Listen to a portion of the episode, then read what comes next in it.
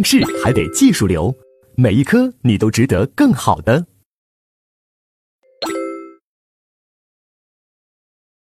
好，那接下来我们就看第三节盗窃罪。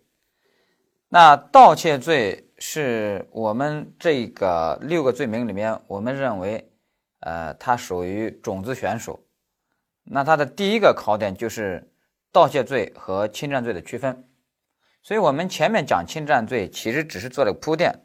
真正考试考侵占罪的时候，都是把它和盗窃罪放在一起来考。那这时候我们就得掌握盗窃罪和侵占罪的行为公式。那我们前面其实已经说过了，不过在这里面我们再总结一下：盗窃罪的行为公式就是把他人占有的财物转移为自己占有。注意，这里面并不需要是不需要是他人所有并占有的财物转移为自己占有，只要求是他人占有的转移为自己占有就行了，明白吧？那第二个侵占罪的行为公式，我们可以看到，就是把他人所有自己占有的财物转移为什么自己所有啊，变成自己所有。所以在这里面，那我们就会发现，那盗窃罪和侵占罪的真正的区分就在什么呢？就看谁在占有，主人占有，你变成自己占有，那就是盗窃；如果主人只是所有。你行为人事先在占有，然后呢，你把它升级为自己所有，那么你就是侵占罪。所以判断的关键点是谁在占有。那这里面呢，那关键是看主人是否占有自己的财物，而主人占有自己的财物，分为事实上的占有和观念上的占有。那我们先看事实上的占有，事实上的占有。一句话，什么叫事实占有？就是只要这个财物在主人的实际控制范围内，那主人就在事实上占有自己的财物。那这里面呢，第一个考点是什么？用空间距离来引诱你。那我们先看一道真题啊，那道真题一三年的一道四十七题，它的原型案例是这样的：就是有个小芳，他有两筐大白菜，他要来到一个农贸市场上。那他就找了两个三轮车夫，啊，狗当狗剩，啊，一个车上放一筐，他然后坐在狗剩的车上，然后让狗蛋蹬着那一筐，啊，跟着他一起往前走，要去农贸市场。那狗蛋蹬着蹬着，心想：哎，他没坐在我的车上，我可以蹬跑呀。然后狗蛋呢，加快步伐就要蹬跑。那让小芳看到了这一幕。小芳眼疾手快，跳下车，然后追上，啊，把狗蛋给抓住了。把狗蛋一抓住，嗯，很开心。但是回头一看，狗剩蹬着这那筐菜，狗剩又要蹬跑了。那小芳呢，就赶紧去追狗剩。等把狗剩追到了，回头一看，狗蛋又要蹬跑了。他来回追，来回追，来回追了两个回合，就明白一个道理，就是今天啊，这两筐白菜。能保住一筐就不错啦，然后最后呢就守着狗剩那个车那筐白菜，那狗蛋儿拜拜。啊，你也不敢追。啊，拜拜走了。啊，狗蛋儿呢就把这筐菜啊就拉回家了，然后把这筐菜也就给拱了，哈，这帮白菜就被狗蛋给拱了。那现在就问，那狗蛋弄到这筐白菜，它构成什么？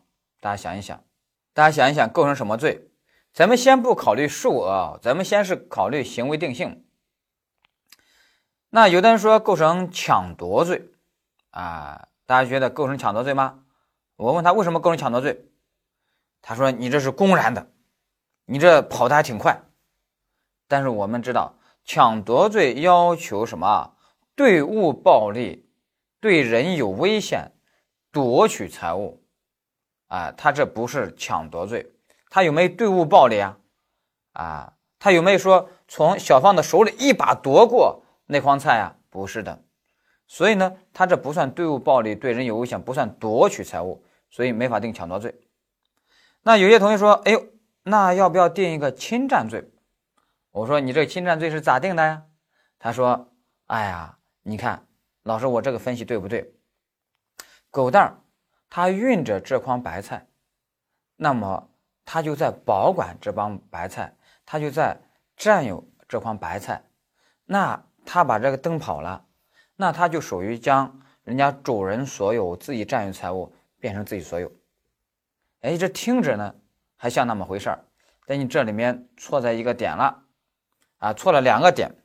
第一个点就是你先去判断犯罪人是否占有财物，但是我们说应当先判断什么？主人是否占有财物？就第一颗纽扣一定要扣对。你如果第一颗纽扣扣错了，那后面全部就错了。那要判断主人是否占有的财物的时候，我们一定要注意，我们书上二百零五页，我今年给大家画了一个图表，啊，这里面呢就有一个空间距离的陷阱。这里面大家可以看到，主人小芳，他开始呢，啊，他的物离他的很近，他的财物离他很近。我们说主人叫紧密占有。比如他抱在怀里，他拿在手上，啊，这种财物都算什么紧密占有？那接下来他如果把这个财物啊交给犯罪人，交给犯罪人，但是我交给犯罪人，但是我只只要这个财物还在我的实际控制范围内，比如说我画的这个虚线，就算实际控制范围。那这时候我主人就依然在占有，只是说我由紧密占有，我变成了什么松弛占有。那大家现在就要判断一个问题，就是当小芳她坐在狗剩的车上，然后把这筐白菜交给狗蛋儿，然后让狗蛋的那个三轮车呀也跟着往前蹬，啊，那人家小芳就看着这个，让你跟着往前蹬。那你说小芳现在把白菜交给狗蛋儿，让狗蛋儿跟着往前蹬，这筐白菜主人首先已经不是紧密占有了。那这时候主人这个财物还有没有在主人的实际控制范围内呢？啊，我们认为依然在主人的实际控制范围内，因为我坐在狗剩的车上，我让你跟着往前蹬啊，财务还在我的实际控制范围内的，我对这个财务还是有控制力的。那这时候就表明，主人虽然没有紧密占有，但是主人依然在松弛占有。就是占有，事实上的占有分为一种叫紧密占有，还有一种什么？还有一种叫什么？松弛占有。那一旦确定狗蛋车上那筐菜还在主人小芳的实际控制范围内，主人小芳还在松弛占有，主人还在占有，那么接下来，那你就要判断狗蛋他运着这筐菜，他持有这筐菜，他算啥？那在我们刑法上认为。他只是主人占有财物的辅助者，这概念一定要掌握好啊！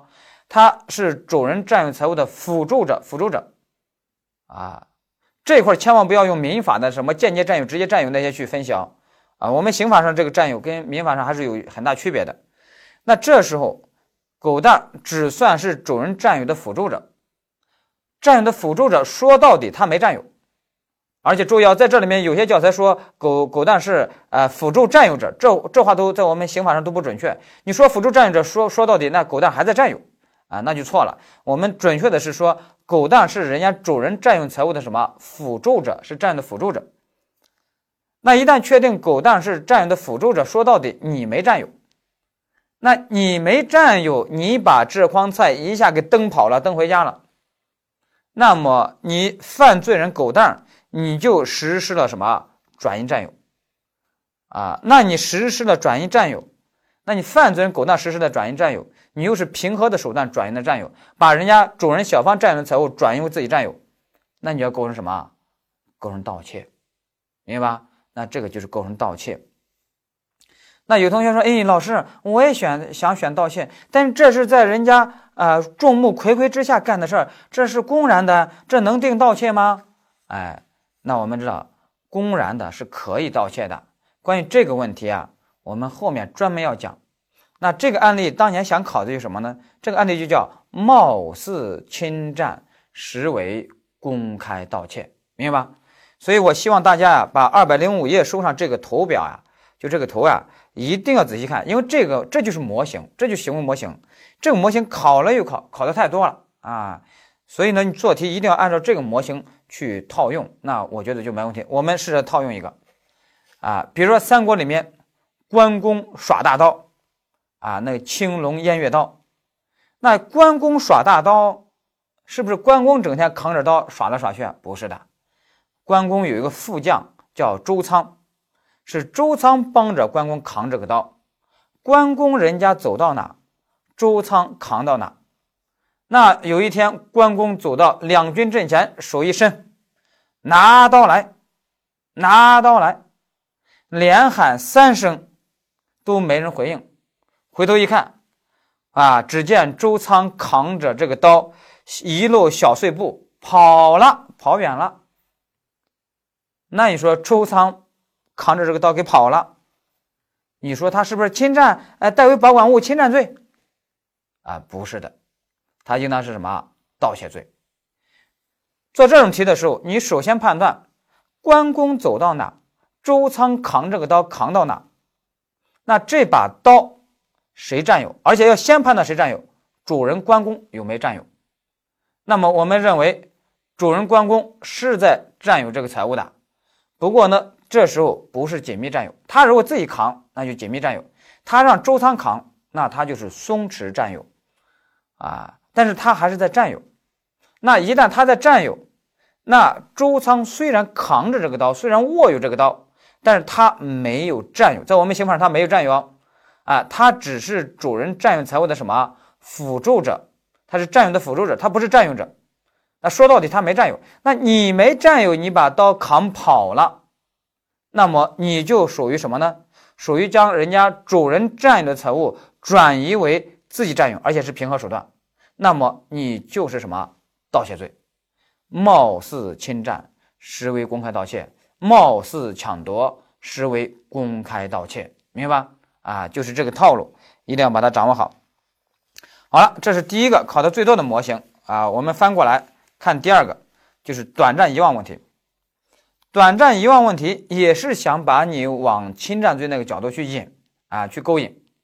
你比如说，在一个夜市。啊，路边摊、大排档，啊，客人啊，有个客人吃完饭，他然后呢起身就去那个啊收银的那个地方去买单，结果他把自己的钱包哎落在这个饭桌上了。那服务员看到这一幕，赶紧看到人家在那老板那买单呢，他赶紧把这装到自己口袋。那我们的问题是？那他构成的是侵占遗忘物侵占罪呢，还说是盗窃罪？啊，那他就是把你往侵占遗忘物侵占罪这上去勾引。答案是什么？盗窃罪。那是为什么呢？就是虽然主人遗忘了财物，但是你要看主人此时对这个财物有没有失去占有。由于主人只是短暂遗忘。距离这个财物的呃距离呢还是很近的，那这时候主人并没有失去占有，这个财物还在主人的实际控制范围内，那主人没有失去占有，那没有失去占有的时候，你服务员把它拿走了，那你就是什么？你就是盗窃罪，明白吧？那你就是盗窃啊！所以呢，大家一定要注意这一点啊！那这时候就是盗窃，是貌似侵占遗忘物，实为盗窃啊！当然了，如果这个主人呀，在这个大排档啊，已经完全走远了，已经走远了，比如坐车都走了，那这时候他等于说他彻底遗忘了，而且他也不再占有这个财物了，因为财物已经不在他的实际控制范围内了。哎，那这时候呢，这个服务员如果拿走了，哎，那就属于什么侵占遗忘物啊，属于侵占遗忘物啊，侵占罪的问题。当然，有些同学问说，那这时候。呃，主人遗忘了，那是不是转化为这个老板在占有？那就是我们后面要说的占有的转化问题，那还得再加具体条件的啊。所以呢，这个这个服务员啊他他他他这个呃，其实是一个盗窃罪啊，而不仅仅是一个所谓的侵占罪。呃，改革开放前啊，许多餐厅都是国有餐厅啊，国有餐厅那有时候那服务员呀，他他有时候态度。啊，服务态度就是啊不咋地，啊，我看到一个说，八十年代初呀，北京有些国有餐厅贴出来的告示还是什么呢？就是本店承诺啊，服务员不会殴打顾客，哈哈，他他都是这种服务，但这还是个服务亮点啊。好了，那接下来呢，我要问大家一个问题，就是在这一块呀，大家就侵占遗忘物这一块，有的同学可能还是不太好理解。其实我想问大家，你们家乡有没？你们老家有没那句话？就说你太会捡人家东西了，你太会捡遗忘物了。哎，你你怎么不到人家呃厨房捡菜刀？呃，你怎么不到人家卧室捡枕头？就是我不知道你们当地有没有类类似这样的谚语，表达的什么意思？你也太会捡遗忘物了，是吧？啊，所以呢，我们一定要看那个地点场所，人家主人有没有占有。主人在占有，那你所谓的捡其实就是什么？就是偷，明白吧？否则的话，那就麻烦了。那你比如说，有一天我说：“哎，我的帽子呢？我的帽子呢？”好，你在我身边，你你心中暗自窃喜，哇，这个白浪涛竟然把他的帽子给遗忘了，就戴在头上，他竟然忘记了帽子，啊，那我要侵占遗忘物，一把从我头上给搂走了，说自己是在在侵占遗忘物，能这样吗？你也太会捡帽子了吧！在我的头上捡帽子呢，是吧？你怎么不在我的身上捡我的衣服，把我衣服扒了，然后说我我侵侵占遗忘物啊，是吧？啊，所以呢，一定要注意这一点。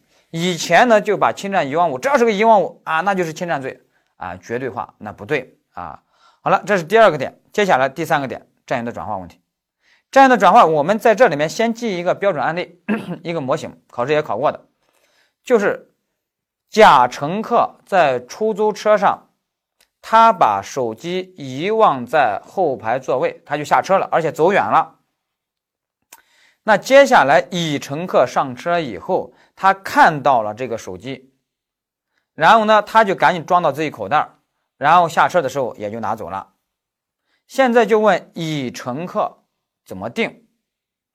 那首先，我们第一步就觉得，那甲乘客这下的确是彻底遗忘了。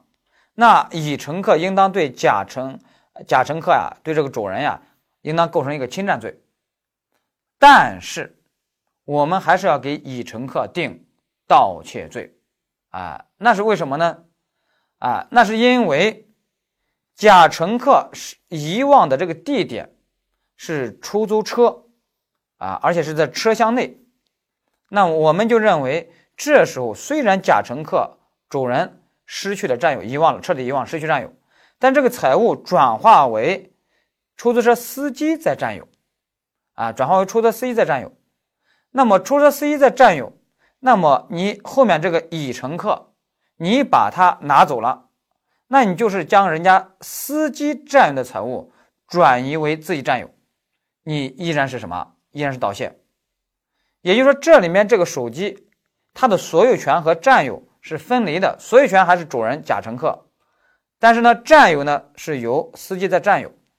那你乙乘客就是把司机占有的转移为自己占有，那就是盗窃啊！这就是我们前面给他说的盗窃罪，只要求将他人占有的财物转由自己占有，并不要求将他人所有并占有的财物转由自己占有，明白吧？啊，就是这个意思。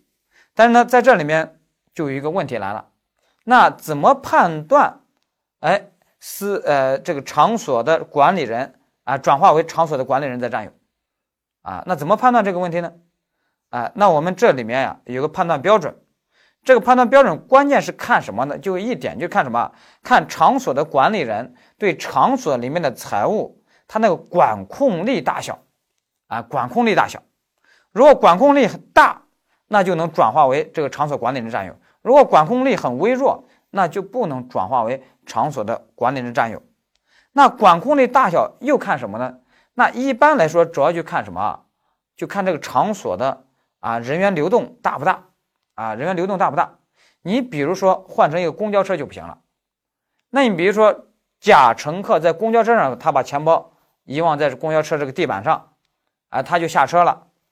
那这乙乘客看到了，乙乘客就把它捡走了，也下车了。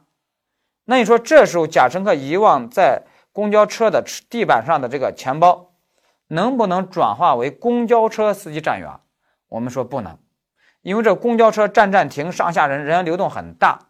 那公交车司机对公交车车厢内的财物的管控力是比较微弱的，这和出租车司机对他车厢内的那个财物的管控力，我们说不可同日而语，明白吧？那这时候这个公交车内，你假乘客把这个东西遗忘了，就不能转化为公交车司机占有。那这时候啊，乙乘客把它拿走了，那就不构成盗窃罪，那就只构成什么？只构成针对。主人甲乘客的什么侵占罪，也就是侵占遗忘物，明白吧？把这个呢要掌握好。好了，这就是我们说的占有的转化问题。那接下来第四个就是什么上下占有的问题。上下占有的问题啊，主要是什么问题呢？你比如说 一个舅舅啊，他自己啊弄了一个小卖部，那他弄了个小卖部。呃，他让他的外甥啊给他做个帮手啊，一起卖货，只是做个帮手啊，一起打理。舅舅也在里面卖货。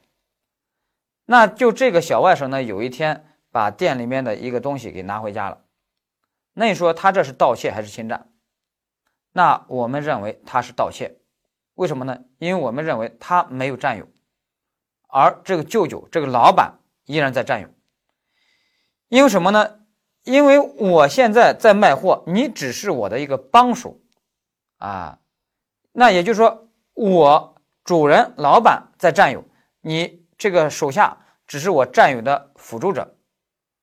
但是如果有一天这个舅舅他这个小卖部生意很好，开了个分店，分店就让他的外甥去打理，那外甥在打理这个分店的时候，就是由分店由外甥来负责当店长了。那这个外甥把店里面东西拿回家，这下是盗窃还是侵占？哎，这下就应当是什么？那就应当是侵占了。啊，那是为什么呢？因为这时候这个外甥对这个店里面东西他就已经占有了。所以大家会发现，上下占的问题就是到底下级有没有占有，关键是看上级给下级的授权大小。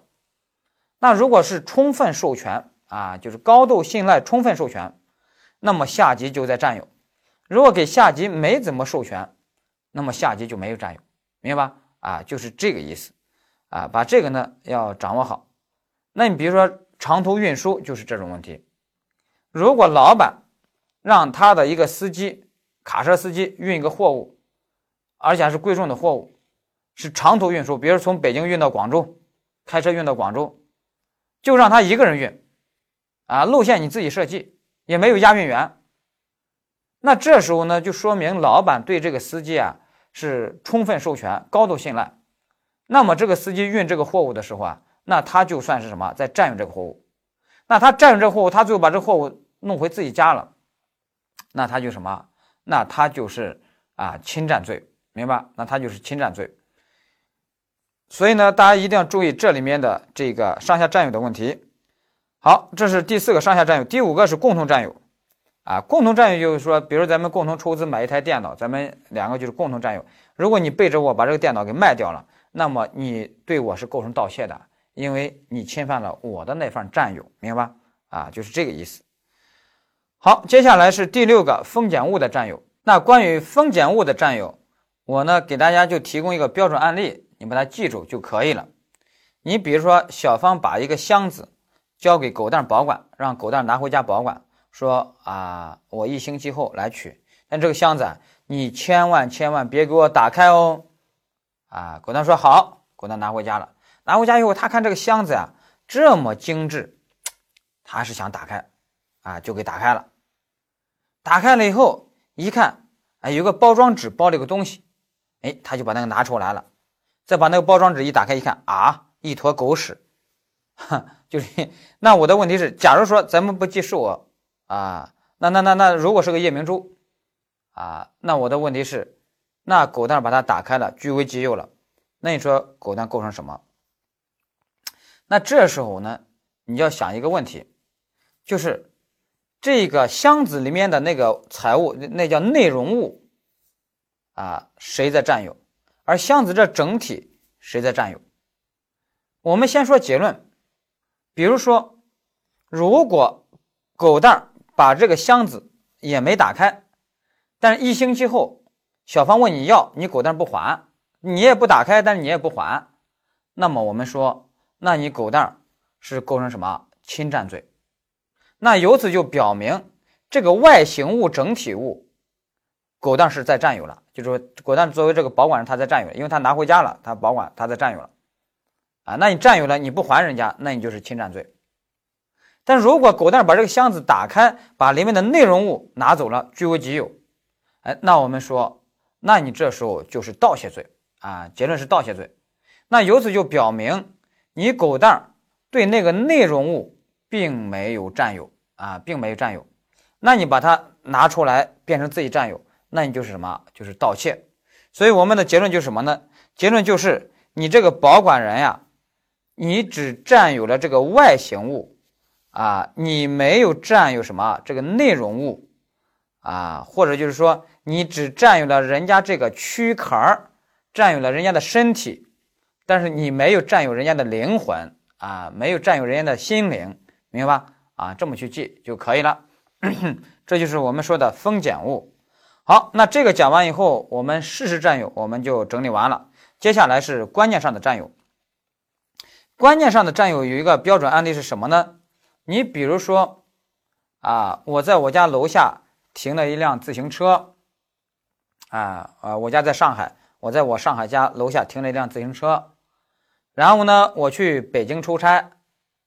那我在出差期间，有人把我那个自行车呀，就给推走了。那你说他是盗窃呢，还是侵占？那我们的结论是他还是构成盗窃。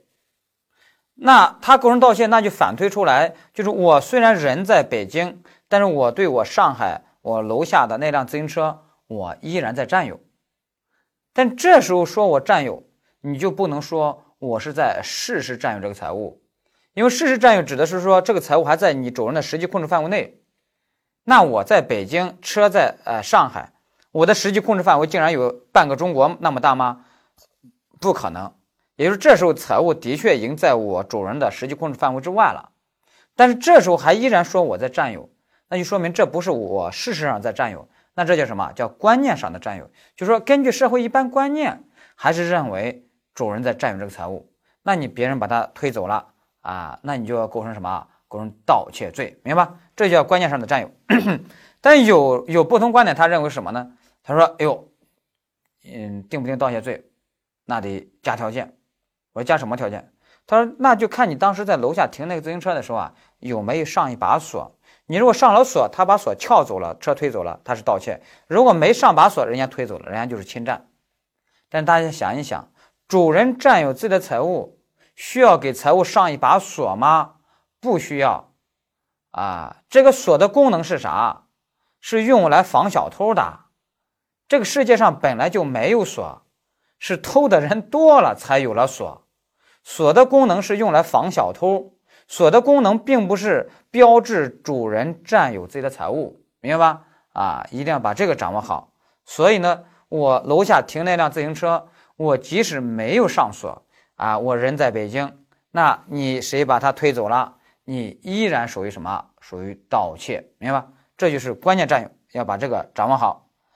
好了，这个事实占有、关键占有我们讲完了，但是我们知道，事实占有、关键占有主要解决一个问题。就是主人在客观上占有自己的财物，而主人真正最终要占有这财物，其实还得加一个主观条件，叫占有意思啊，占有意思。所以主人占有财物这个结论，其实是一个主客观相统一的要件。客观上要求有占有的事实啊，主观上要有占有的意思。这个占有意思呢，怎么去理解它呢？我举一个例子，你可能就明白了。比如说。小芳有一天走在大街上，结果她身上啊掉下来啊一张百元大钞。小芳她不知情，继续往前走啊，没看到往前走。哎，那狗蛋儿呢？他自己啊脚底下啊沾了狗屎，然后刚好又踩到这张啊百元大钞，然后这个百元大钞就粘在他的鞋底下。啊，狗蛋呢走到哪？这张钱就跟到哪，但狗蛋呢，他也没有意识到自己的脚下踩了一张钱。那狗剩在大街上看到这一幕了，说呀，这个哥这哥们脚下有一张一百块钱哦，他竟然还不知道。那狗剩呢，他就啊点啊用脚点想踩住，想踩住，想踩住，哎一直没踩住，一直没踩住，他就这一直跟踪，一直一直跟踪，啊最后跟了十公里，然后终于踩住了，然后呢，啊狗蛋呢一抬脚啊走了，那钱呢就在狗剩的脚下了，啊狗剩呢就把它啊装到自己的口袋了，拿走了。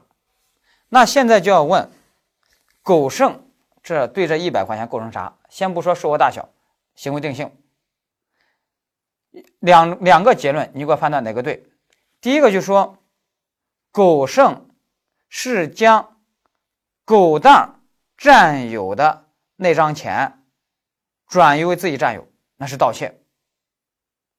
第二个结论是，狗蛋虽然。啊，这钱在他的脚底下，他走哪跟到哪，但是他没有占有这个财物，因为他都没有意识到这一点，他没有占有意思，所以呢，他没有占有这个财物，所以呢，这个钱虽然在狗蛋的脚底下啊跟来跟去的，但这张钱其实就相当于在大街上飘来飘去的。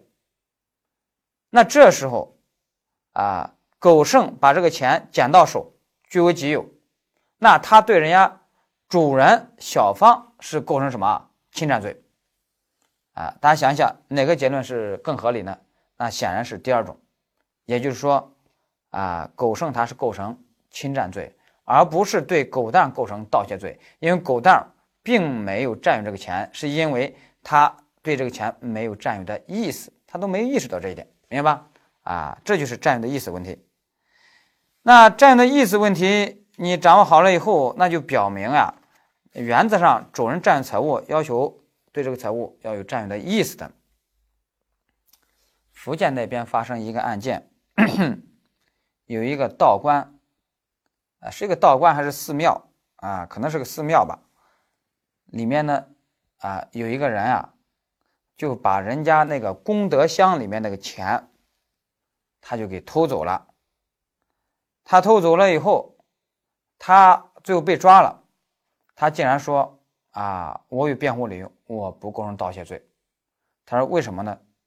他说：“因为当时那个菩萨啊，好像有这个姿势，那我认为他是表达的是 OK，就是允许我拿，他有放弃占有的意思，所以呢，我就拿走了。那人家菩萨这个手势是放弃占有的意思吗？何况菩萨有没有占有意思呀？”你你跟菩萨说，菩萨有占有意思吗？那个钱谁在占有啊？那功德箱里面的钱是人家寺庙在占有，是不是？所以呢，你这绝对是什么？你绝对是盗窃啊！但是不是盗窃菩萨的财物啊？啊，盗窃的是寺庙的财物啊！好了，这是我们说的占有意思啊，原理理解了。那接下来，那占有意思这一块有一个应用的问题，二百零八页，具体应用的问题是什么？死者占有的问题。死者占有问题，这里面情形还比较多哦，考试还考过好几次呢。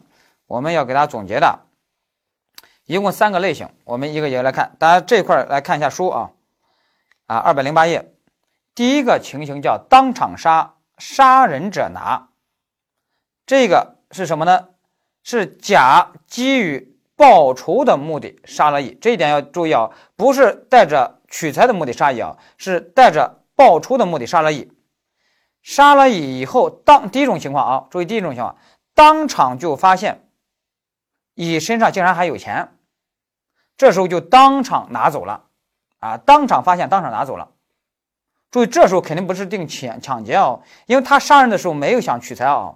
如果杀人的时候就想取财，那直接就是抢劫罪，抢劫杀人，抢劫罪致人死亡，那很简单了啊。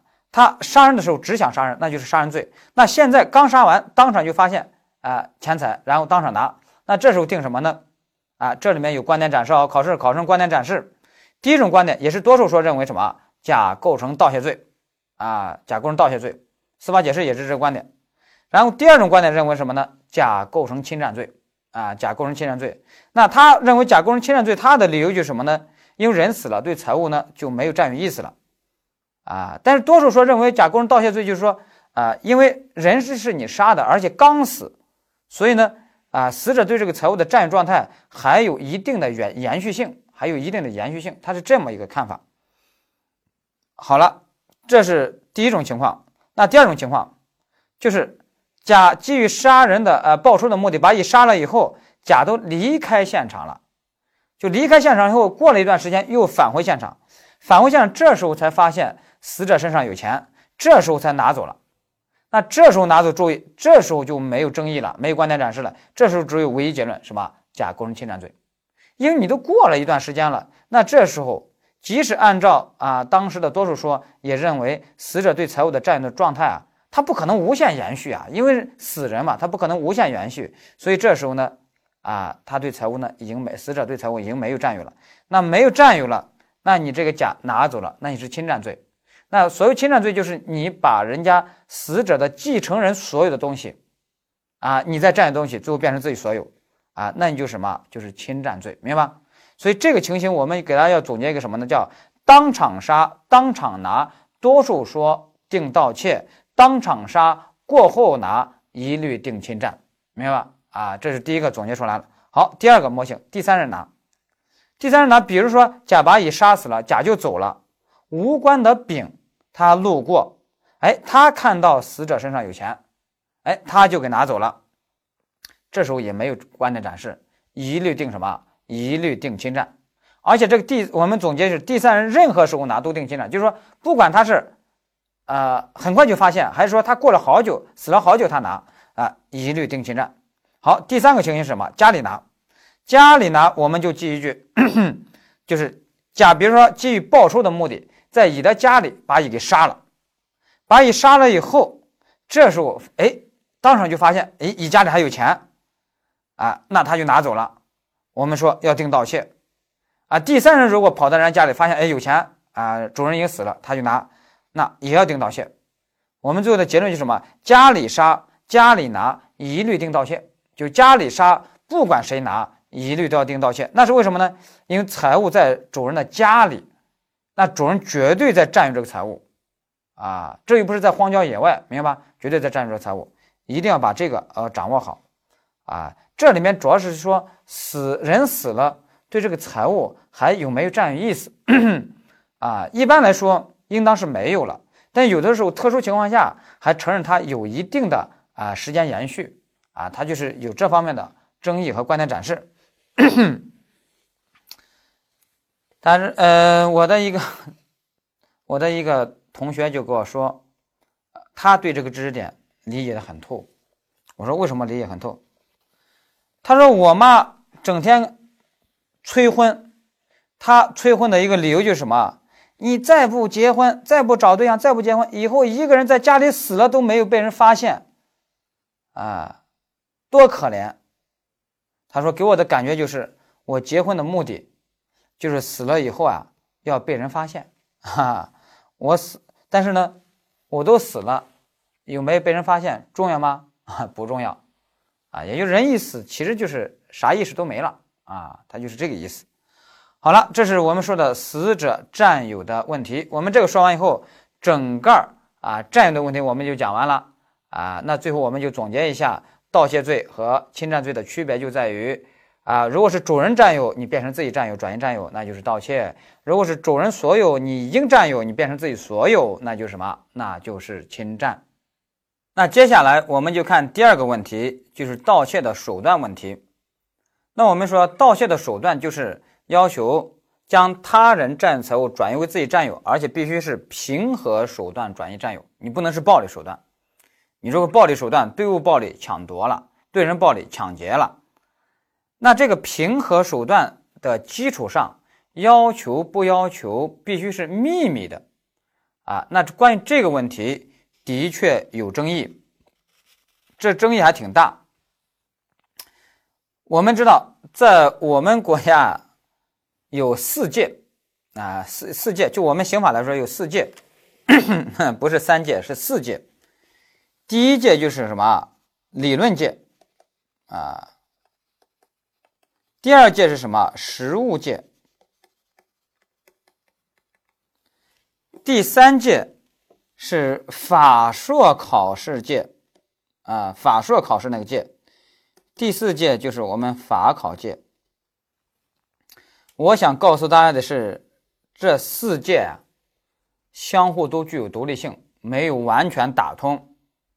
啊，意思就是说，对于我们刑法上的某个问题，这四届啊，有时候差异还挺大。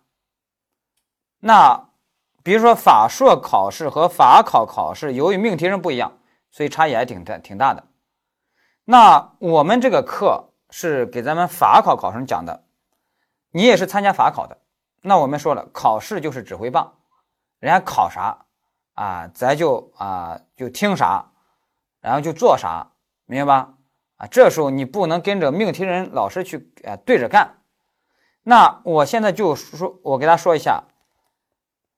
在理论界、实务界、法硕界，要求秘密性是多数观点；但是在法考界，不要求秘密性啊，不要求秘密性是多数观点，明白吧？是多数观点。那我前面给大家说过，观点展示啊，我为什么标出来多数观点、少数观点？就是说，如果人家考开放式的考，那你答哪个都可以。如果人家问你唯一正确答案的时候，你必须按什么？按多数说答。那也就是说，在我们法考界，如果人家问你唯一正确答案，你就必须按不要求秘密来答，明白吧？啊，这一点呢，一定要把它搞清楚，因为我们若干真题的官方答案就证明了这一点。啊，这个呢，大家还不要呃太犟。但是呢，这里面麻烦就在于什么呢？有许多同学啊，听这个课的时候，他没有那种开放的心态。他说他听不进去，我就问他，我说你是听不进去，还是你不愿意听进去？你是只愿意听跟你的经验相符的知识，还是愿意听跟你的经验不符的知识？如果一个知识、一个结论和你的固有观念啊不一样，那么你就认为它是错的，那你就永远学不到新的知识，你永远就不可能。有新的进步，你就永远待在你的舒适区了，明白吧？所以这一块儿一定要有一个开放的心态。那关于公开与秘密这个问题啊，啊，命题老师他是想怎么考呢？啊，我先不说一些抽象的理论，我们知道我们刑法是实践科学，实践科学啊，实践是检验真理的唯一的标准，是吧？所以呢，那就看什么呢？看司法实践，就看什么？看案例，真实的案件谁能妥当解决？那这里面呢就有交锋啊，这个交锋其实还挺精彩的，也是成为我们法考命题背后的一种命题的思想指导思想。我们来看二百零九页，我把这个交锋简单来说一下，一共有三个回合的交锋。第一个回合的交锋就是不要求秘密的学者，他就问要求秘密的学者。当然，我这说的是学术界的。这理论交锋啊，不是人事斗争啊！啊，其实学界大家还都是抬头不见低头见，其实都是朋友了啊。这只就学术之争和人事斗争不是一回事儿啊，不要混淆了。就是不要求秘密性的学者就问：你们要求盗窃罪具有秘密性，那个秘密性是啥意思呀？哎，要求秘密性的学者说：啊，我们的秘密性指的就是你偷这个东西啊，任何人都没看见呀，任何人都没看见，这就秘密性啊。好了。那不要求秘密性的学者呢，啊，就提出来了一个什么啊反驳的一个案例，就成为我们一五年十九题这个案例，就是甲在公交车上扒窃乘客乙的包，乘客乙浑然不觉，但周围的乘客都看到了这一幕，但是袖手旁观，然后事不关己高高挂起。那现在就问，那你给这个甲要不要定盗窃罪？那肯定要定盗窃罪，是吧？那定盗窃罪，现在就问啊，要求秘密性的学者，哎，那你们那个秘密性是啥意思啊？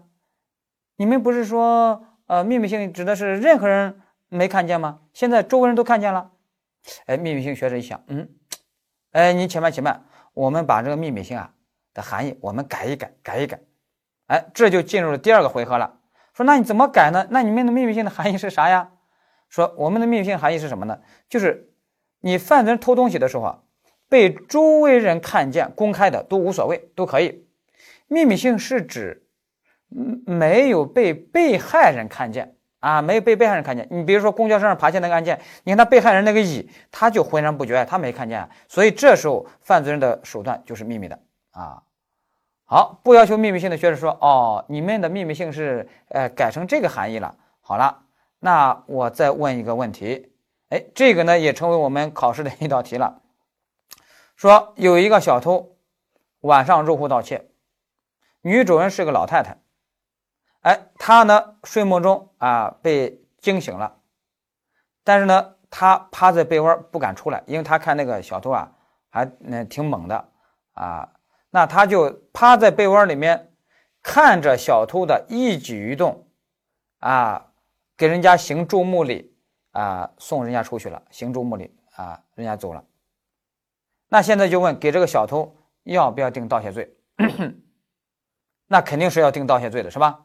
那现在就问秘密性的学者说，哎，那你们这个秘密性的含义不是说啊，周围人看见公开都无所谓，秘密性是指被害人没有。啊，看到，啊，这就是秘密性。那现在这个被害人这个老太太，她看到了，那你现在给这个小偷，哎，那就说明是公开的了。那给这个小偷能，呃，要不要定盗窃罪啊？啊，那还得定盗窃罪，那还得定盗窃罪。那你们的秘密性的含义到底是啥？哎，这就是第二个回合了啊，第二个这个辩论的回合。那这时候呢，那秘密性的学者说，嗯，那我们的秘密性啊。还得还得改，还得改。那接下来就进入第三个回合的辩论了。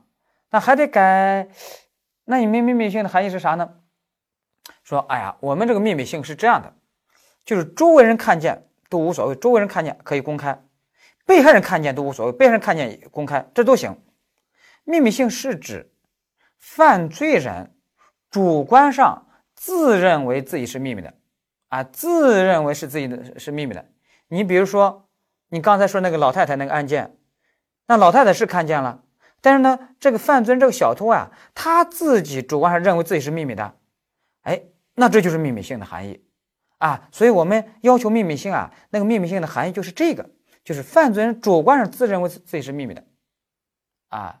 今天秘密性的学者，他秘密性的含义就是这个，就是犯罪人主观上自认为自己是秘密的，就变成这种秘密性的含义了。好了，那这时候。哎，不要求秘密性的学生说行，你是这个含义是吧？好，那我再问你一个案例，啊，接下来这案例我们考试考了，就是二零一七年第六十题，这个案例有一定的难度啊，我要跟大家要把这个案例啊，要给大家好好讲一下。这个难度是啥呢？这个题大家可以看书二百零九页，是说甲以为 李某是住宅的主人。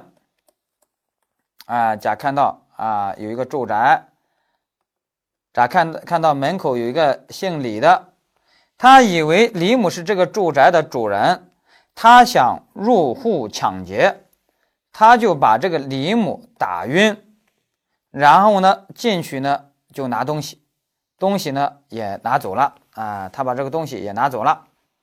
实际上李某不是这个住宅的主人，李某只是个路人。只是临时站在那儿啊，站在这个门口。住宅的主人是王某啊，住宅的主人是王某。当时王某不在家啊，现在呢就问甲怎么处理。那现在甲他是想犯一个什么入户抢劫的啊？我把主人打晕了，我把他东西拿走了。但是真的给他能定抢劫吗？啊，不能定抢劫罪。那是为什么呢？因为抢劫罪要求。是对主人、对财物的主人或者对财物的占有人实施暴力，那你甲现在打的是一个无关的路人，啊，那这个路人他又不是财物的主人，所以这时候甲没法定抢劫罪。那甲没法定抢劫罪，那给甲怎么处理呢？那你把人家李某，比如说打晕之后打成轻伤，那你对人家李某构成什么？啊，构成故意伤害罪啊，对人家李某构成故意伤害罪。那你对人家王某，你把人家王某家的财物拿走了，啊，那你对王某要构成什么罪呢？我们说对王某要构成盗窃罪，啊，对王某要构成盗窃罪，啊，因为王某那时候不在家嘛，是吧？啊，你对王某要构成盗窃罪。那这时候呢，你甲其实是有两个行为，一个是盗窃故意伤害罪对李某，一个是对王某的什么盗窃罪，然后怎么办？然后数罪并罚，啊，然后数罪并罚。那这个盗窃罪是怎么来的呢？我要给大家还得说一下。其实呀，这里面呢，啊，我们就得把抢劫罪、盗窃罪啊，我们作为大前提要说一下，然后客观，哎，主观。我们说甲抢劫罪为什么不构成呢？是因为他主观虽然打勾了，他主观上有抢劫的故意，但是他客观上抢劫罪的客观要件是打叉了，因为抢劫罪的客观要件是要求什么？对一个财物的主人实施暴力，但是你现在对财物的主人没有实施暴力，所以你客观打叉了，所以你最终不构成抢劫罪。那你现在构不成盗窃罪呢？我们要论证。那首先，你盗窃罪的客观要件是打勾了，因为你在客观上就是平和的转移了人家王某的占有的财物，把人家王某占有的财物啊，你通过平和手段转移占有了啊，你没有实施暴力。虽然你对那个李某实施暴力，但是那不重要，因为那又不是财物的主人，那是一场误会啊，一场美丽的误会啊。所以呢，你取财行为是一个平和手段，所以呢，你取财行为在客观上是盗窃的行为。那现在要论证的就是说，那你主观上有盗窃的故意没有啊啊？就是这主观盗窃的故意打勾打叉。那这里面我们知道，你主观上都有抢劫的故意。你主观上都有抢劫的故意，啊，你主观上都有抢劫的故意，那么我们认为就能包容评价为什么？你有盗窃的故意，啊，你就有盗窃的故意。那是为什么呢？因为我们知道，啊，伤害罪和杀人罪属于性质相同的两个罪。我们说性质相同、程度不同的两个罪，重罪是可以包容评价为轻罪的，比如杀人罪就可以包容评价为伤害罪。那么盗窃罪和抢劫罪也是性质相同、程度不同的两个罪，那么抢劫罪就可以包容评价为盗窃罪，那么抢劫罪的故意就可以包容评价为盗窃罪的故意，啊，所以呢，这时候呢，你就有了啊盗窃罪的故意，所以呢，你现在有了盗窃罪的客观行为，主观上也有盗窃罪的故意。那么最终就可以给你定什么？定个盗窃罪啊，定个盗窃罪。但是接下来我要问大家，如果这这这不是我要问大家啊，我是人家不要求秘密的学者就问你要求秘密性的学者，说如果你要求盗窃罪必须是秘密的，盗窃罪要求秘密的，而且你那个秘密性是指犯罪人主观上。主观上自认为，啊，主观上自认为，啊，自认为自己是秘密的，啊，主观上自认为自己是秘密的。好了，那现在这个甲，他的这个取财的时候，他主观上认为自己是秘密的吗？不是的，他主观上认为自己是在公开抢劫，在入户抢劫呢。他这个抢劫故意绝对是什么啊？公开的呀。他这抢劫故意绝对是公开的，我抢劫呢，我是把你，他主观认为我把主人打晕了，我公然的堂而皇之的我去抢拿，我去拿的，那就公开的。那这时候呢，那他就不是秘密的，那不是秘密的，那你这个盗窃罪的啊主观这一块呢，你就得打叉了，因为它不是秘密的，它是公然的。那公然的，它是没法评价成秘密的了，是吧？公然的盗抢劫的故意就没法。评价成秘密的啊，自认为自己秘密的盗窃了，那这时候你给这个甲没法定盗窃罪了啊，因为你如果要求秘密性是指啊，我犯罪主观上认为自己是秘密的，现在这是甲主观上认为自己是秘密在取财吗？不是的，他认为他是在堂而皇之的公然抢劫呢，那这时候给甲就没法定盗窃罪，那给甲没法定盗窃罪，那你给甲这个取财行为定啥？你就定不了罪了，因为抢劫又定不了。抢夺也定不了，侵占也定不了，那诈骗呢更定不了，那就无罪可定了。那你就给甲只能定一个针对李某的伤害罪，完了。那对人家王某的取财行为你没法定罪，那你这就出现了什么处罚漏洞，明白吧？出现处罚漏洞，所以呢，这就是啊盗窃罪要求秘密性，而这个秘密性说主观上认为自己是秘密的，它的一个弊端啊，而这个弊端。我们法考二零一七年六十题就把这个揭示出来了，明白吧？所以这一块啊，我其实还没有什么特定的立场，咱就是看人家法考啊，我自己并没有说啊，我一定要怎么持哪个观点，我在这方面反倒是个开放的啊，我就是因为在法考场合嘛，我就只讲人家法考的官方立场。二零一七年六十题，明白吧？把这个呢一定要掌握好。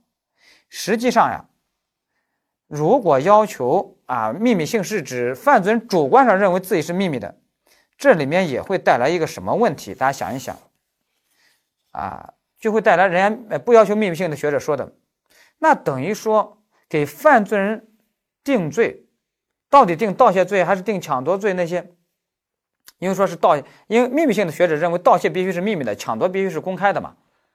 那这时候到底给犯罪定公开的抢夺还是秘密的盗窃，完全就看犯罪人主观怎么想了啊。那这时候啊，有时候就会出现许多不合理的现象，明白吧？啊，那就看犯罪人主观上怎么想了啊。那这时候呢，啊，能这么去认定吗？不能。你比如说啊，我举一个例子。比如说啊，我一般就喜欢用这个水杯来举例了。那你比如说这个水杯 啊，这个水杯放在这儿，假如说离我有三米远啊，离我有三米远，但是我依然在占用这个水杯，是不是？啊，那你比如说我朝这边同学上课的时候，结果回头一看啊，水杯没了，被人拿走了，哎，那肯定是盗窃，是吧？好了，那如果我现在就面对这个水杯，我朝这边的同学上课，啊，我还可以看着我的水杯。假如说水杯离我有三米远，哎，这时候有一个人过来了，我以为他给我的水杯里面添水呢，结果他啪，立马就拿走了。那他立马就拿走了，我又追不上，转眼就找不到人了。那你说这时候定什么？啊，这时候呢，你按照秘密性的学者说，那这时候完全在你眼前拿走了，那绝对是。公开的呀，那这没法定盗窃啊，这就得定什么？得定抢夺罪。但是大家给我想一想，我没看见的时候他拿走了，和我看见的时候他拿走了，他行为本身的特征一样不一样？都是一样的，一样是什么呢？他都是对物平和手段转移占有。大家知道，盗窃是要求平和手段转移占有，抢夺是什么？是。对物暴力夺取财物，然后对人身要有危险。抢劫就是对人暴力，把人打晕了，然后呢，啊，压制人反抗，拿走财物，是吧？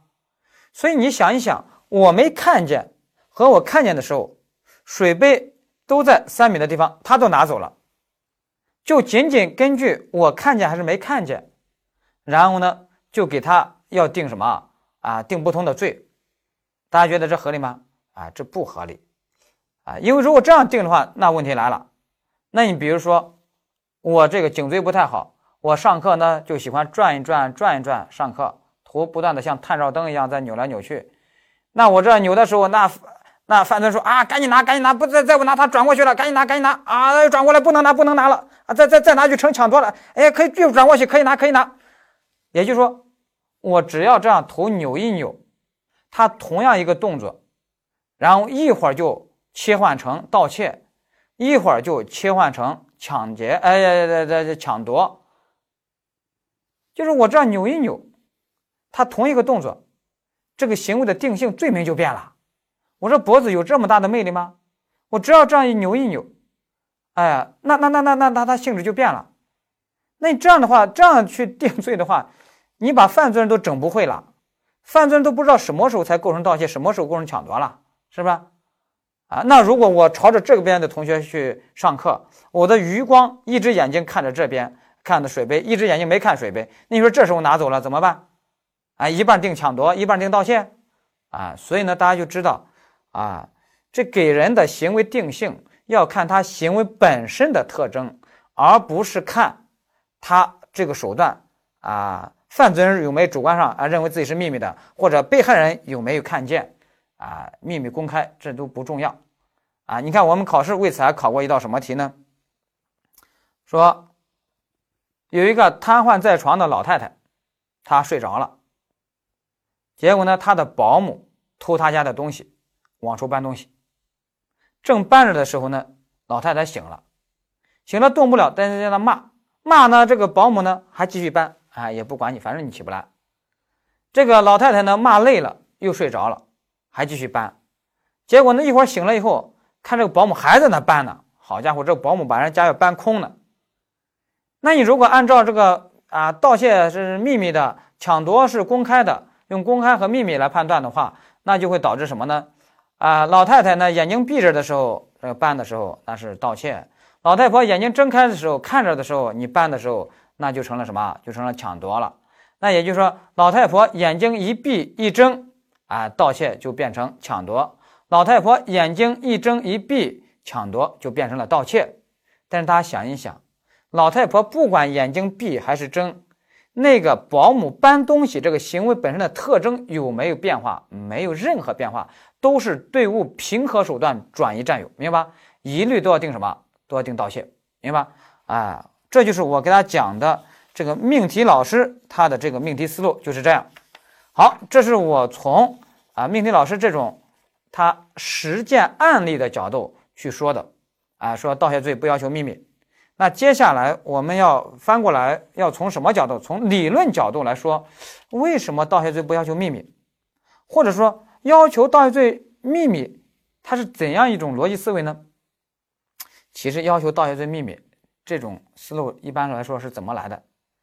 就是看到一个盗窃案件，嗯，秘密进行的；再看到一个盗窃案件，嗯，又是秘密进行的；再看到一个盗窃案件，嗯，又是秘密进行的。然后呢，就得出一个结论。啊，天底下所有的盗窃案件都是秘密进行的，然后呢，就把秘密性上升为盗窃罪的必要条件。但是我们知道，这种归纳法是完全归纳法还是不完全归纳法？你显然是个不完全归纳法。那既然是个不完全归纳法，你能把秘密性上升为盗窃罪的必要条件吗？不能。我们正确的结论是什么？秘密性只是盗窃罪的常见情形，而不是盗窃罪的。必要条件，黑尔黑格尔不是说过吗？不能将熟知当真知，明白吧？不能将熟知当真知，啊，哲学上不是经常批判那个经验主义的一个例子吗？就是说，你星期一看到湖面上游来一只天鹅，是白色的。星期二看到啊，又是白色的一只天鹅。星期三又看到啊，一只白色的天鹅。然后呢，你就得出一个结论，说哦，天鹅都是白色的，这么一个命题结论出来了。但是当星期四游来一只黑天鹅，你就得赶紧修改你的这个结论，你就得说哦，原来天鹅还有黑色的，天鹅并不要求是白色的。那我们就知道了，就是你的正确的结论是什么呢？就是常见的天鹅都是白色的。但是呢，就有一些什么黑天鹅啊，我们现现在经常用黑天鹅事件、黑天鹅事件表达就这个意思。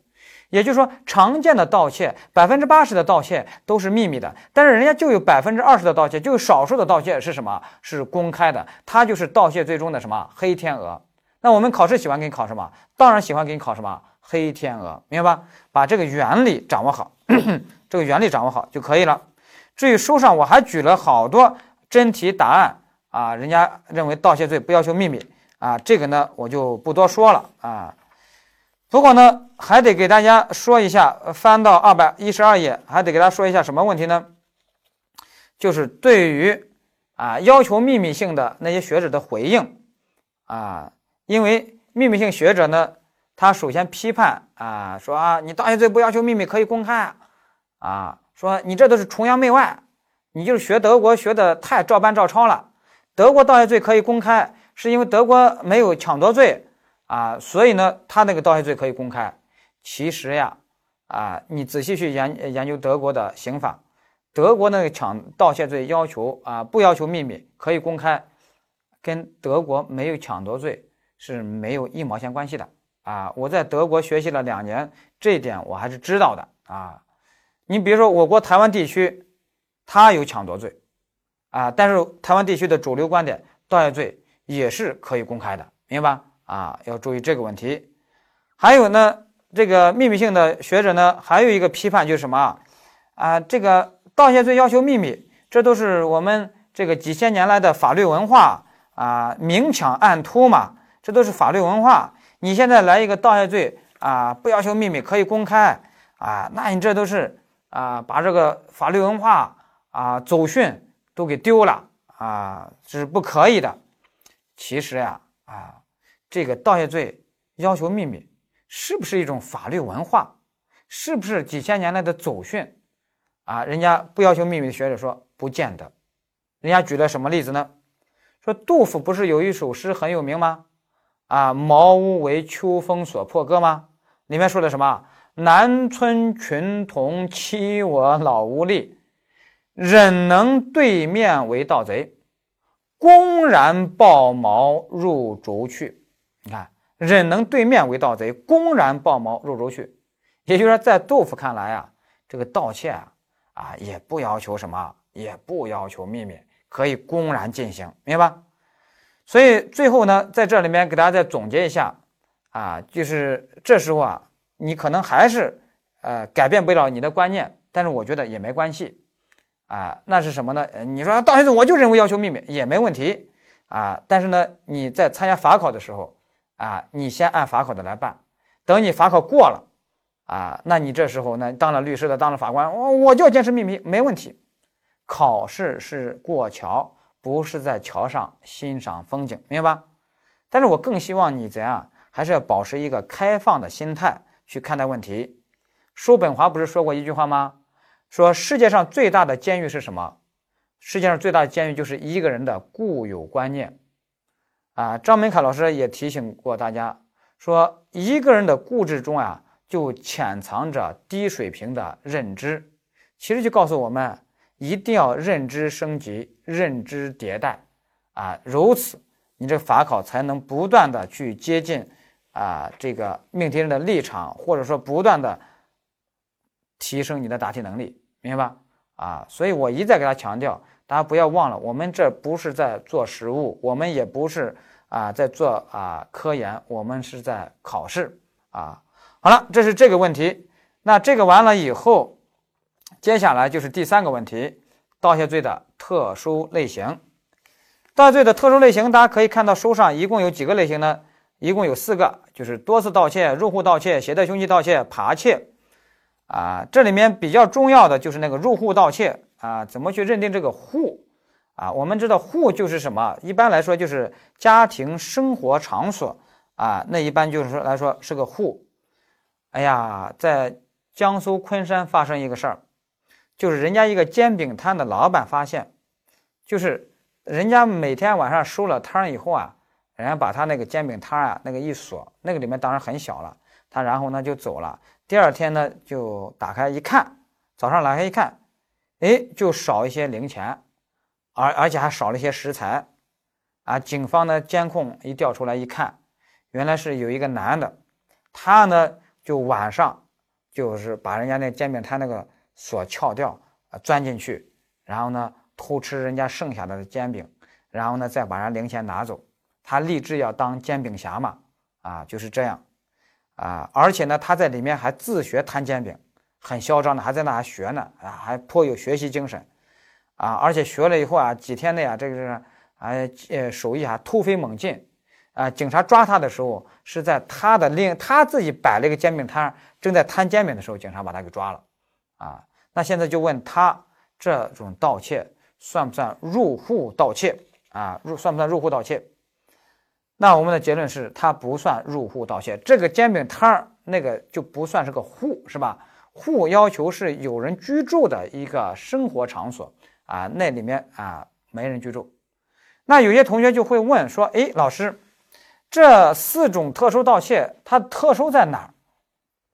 难道啊不入户普通盗窃也不构成盗窃罪吗？为什么要加个入户盗窃才构成盗窃罪呢？它特殊在哪？”哎，这里面就给他说一句就可以了。特殊在哪呢？就是我们普通盗窃，它的盗窃对象那个财物要求数额较大的财物，一般来说就两千元左右。而我们这四个特殊盗窃，它盗窃的对象不要求数额较大的财物啊，就不要求是两千元左右的财物啊，只要是一个我们刑法值得保护的财物啊，比如说你偷人家一个啊，比如说你普通偷人家一辆。通过普通手段偷人家一辆自行车，啊，三百块的自行车，我们说就偷这一次，那不构成盗窃罪不构成普通盗窃，不构成盗窃罪。但你如果入户跑到人家家里偷这辆自行车，啊，那我们要给你定个什么盗窃罪？或者说你多次这样去盗窃，啊，要给你定个什么？定个盗窃罪，明白？所以这特殊类型的盗窃，它主要是把这个数额的标准在成立犯罪上的这个标准给降低了啊，主要是这个问题。好了，这是我们说的这个盗窃罪的啊特殊类型，把这个要掌握好。那接下来最后一个就是罪数的总结，就是盗窃加后行为啊。我们二百一十四页给大家总结了一个图表，这个图表呢，我觉得还是挺清晰的，但是都是一些死记硬背的东西，那自己呢下去看一看就可以了。在这个阶段呢，啊，你先看一看，也不需要死记硬背，有时候通过做题才能把它记得更清楚。好，我们盗窃罪我们就讲到这儿。